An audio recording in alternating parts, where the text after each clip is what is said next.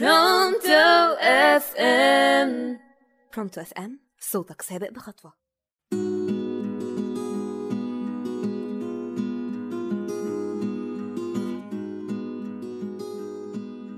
يا مسا النور والهنا على متابعينا في كل مكان. متابع راديو Pronto FM أنا نهلة محمد ودي أولى حلقات جربت.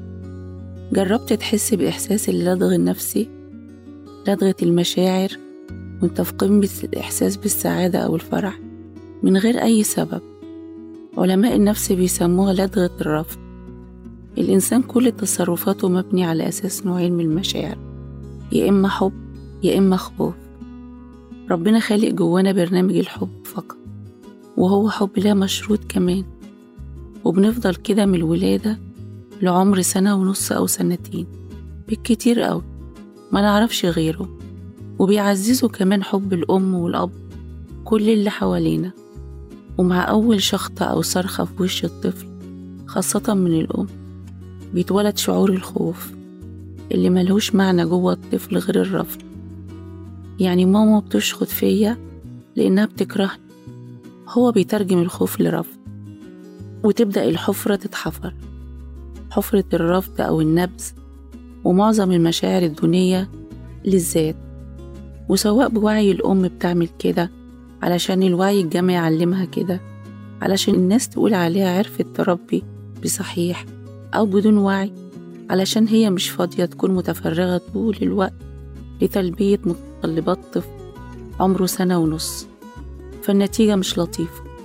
والمقصود هنا متطلبات مشاعرية مش مادية هي مش قادرة تلبيها. يبدأ سن المدرسة. وتبدأ مشاعر الخوف تكبر جواه. لما يحب يحكي عن أسراره أو مخاوفه أو حتى أقل احتياجاته وما يلاقيش حد يسمعه راجعين من أشغالهم منهكين.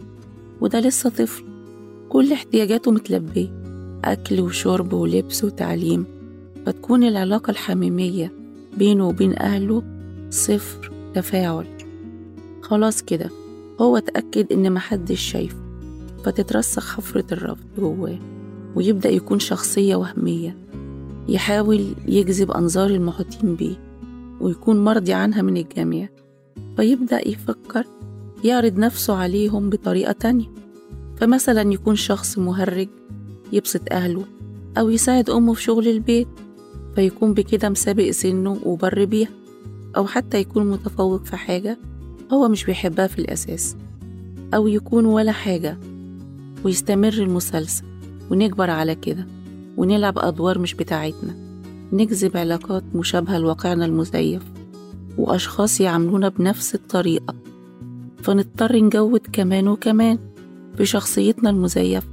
فنلعب دور الزوجة السعيدة أو الابن البار أو الصديق الوفي علشان نحس بالقبول من العالم الخارجي اللي لازم نتعامل معاه. لأننا تعلمنا إن حب الناس لينا مشروط. وتعلمنا كمان إننا ما نثقش في حدثنا فتزيد الاعتمادية على الآخر لأن في الوعي الجمعي مهم جدا رأي الناس فينا وهيقولوا إيه علينا؟ لأ ده كمان ممكن نلعب أدوار تبادلية بمعنى إن البنت هي اللي تكون مامة مامتها أو الابن كمان أو الزوج يكون زوجة لزوجته. ما تستغربوش للدور ده بجد. بدأ ينتشر بشكل رهيب في مجتمعنا زي مثلا نمط الزوجة المعيلة سواء ماديا أو نفسيا أو مشاعريا. مفاهيم غريبة وطرق عجيبة بتخلق شخصيات وهمية مزيفة. فمرة واحدة كده وإحنا متقمصين الشخصيات دي نشعر بألم بنفسيتنا أو اكتئاب غير مبرر في الواقع الوهمي. لكن في الحقيقة هو لدغة الرفض. جربت؟ وأحب هنا أقتبس من الرائع صلاح جاهين وعجبي. إذا أنت واعي لسبب اللدغة المشاعرية دي إن سببها الشعور العميق بالرفض وإنك مضطر تلعب أدوار وهمية في الحياة فتوقف فورا وكون نسختك الحقيقية اللي حابب يعرفك وإنت كده أهلا بيه.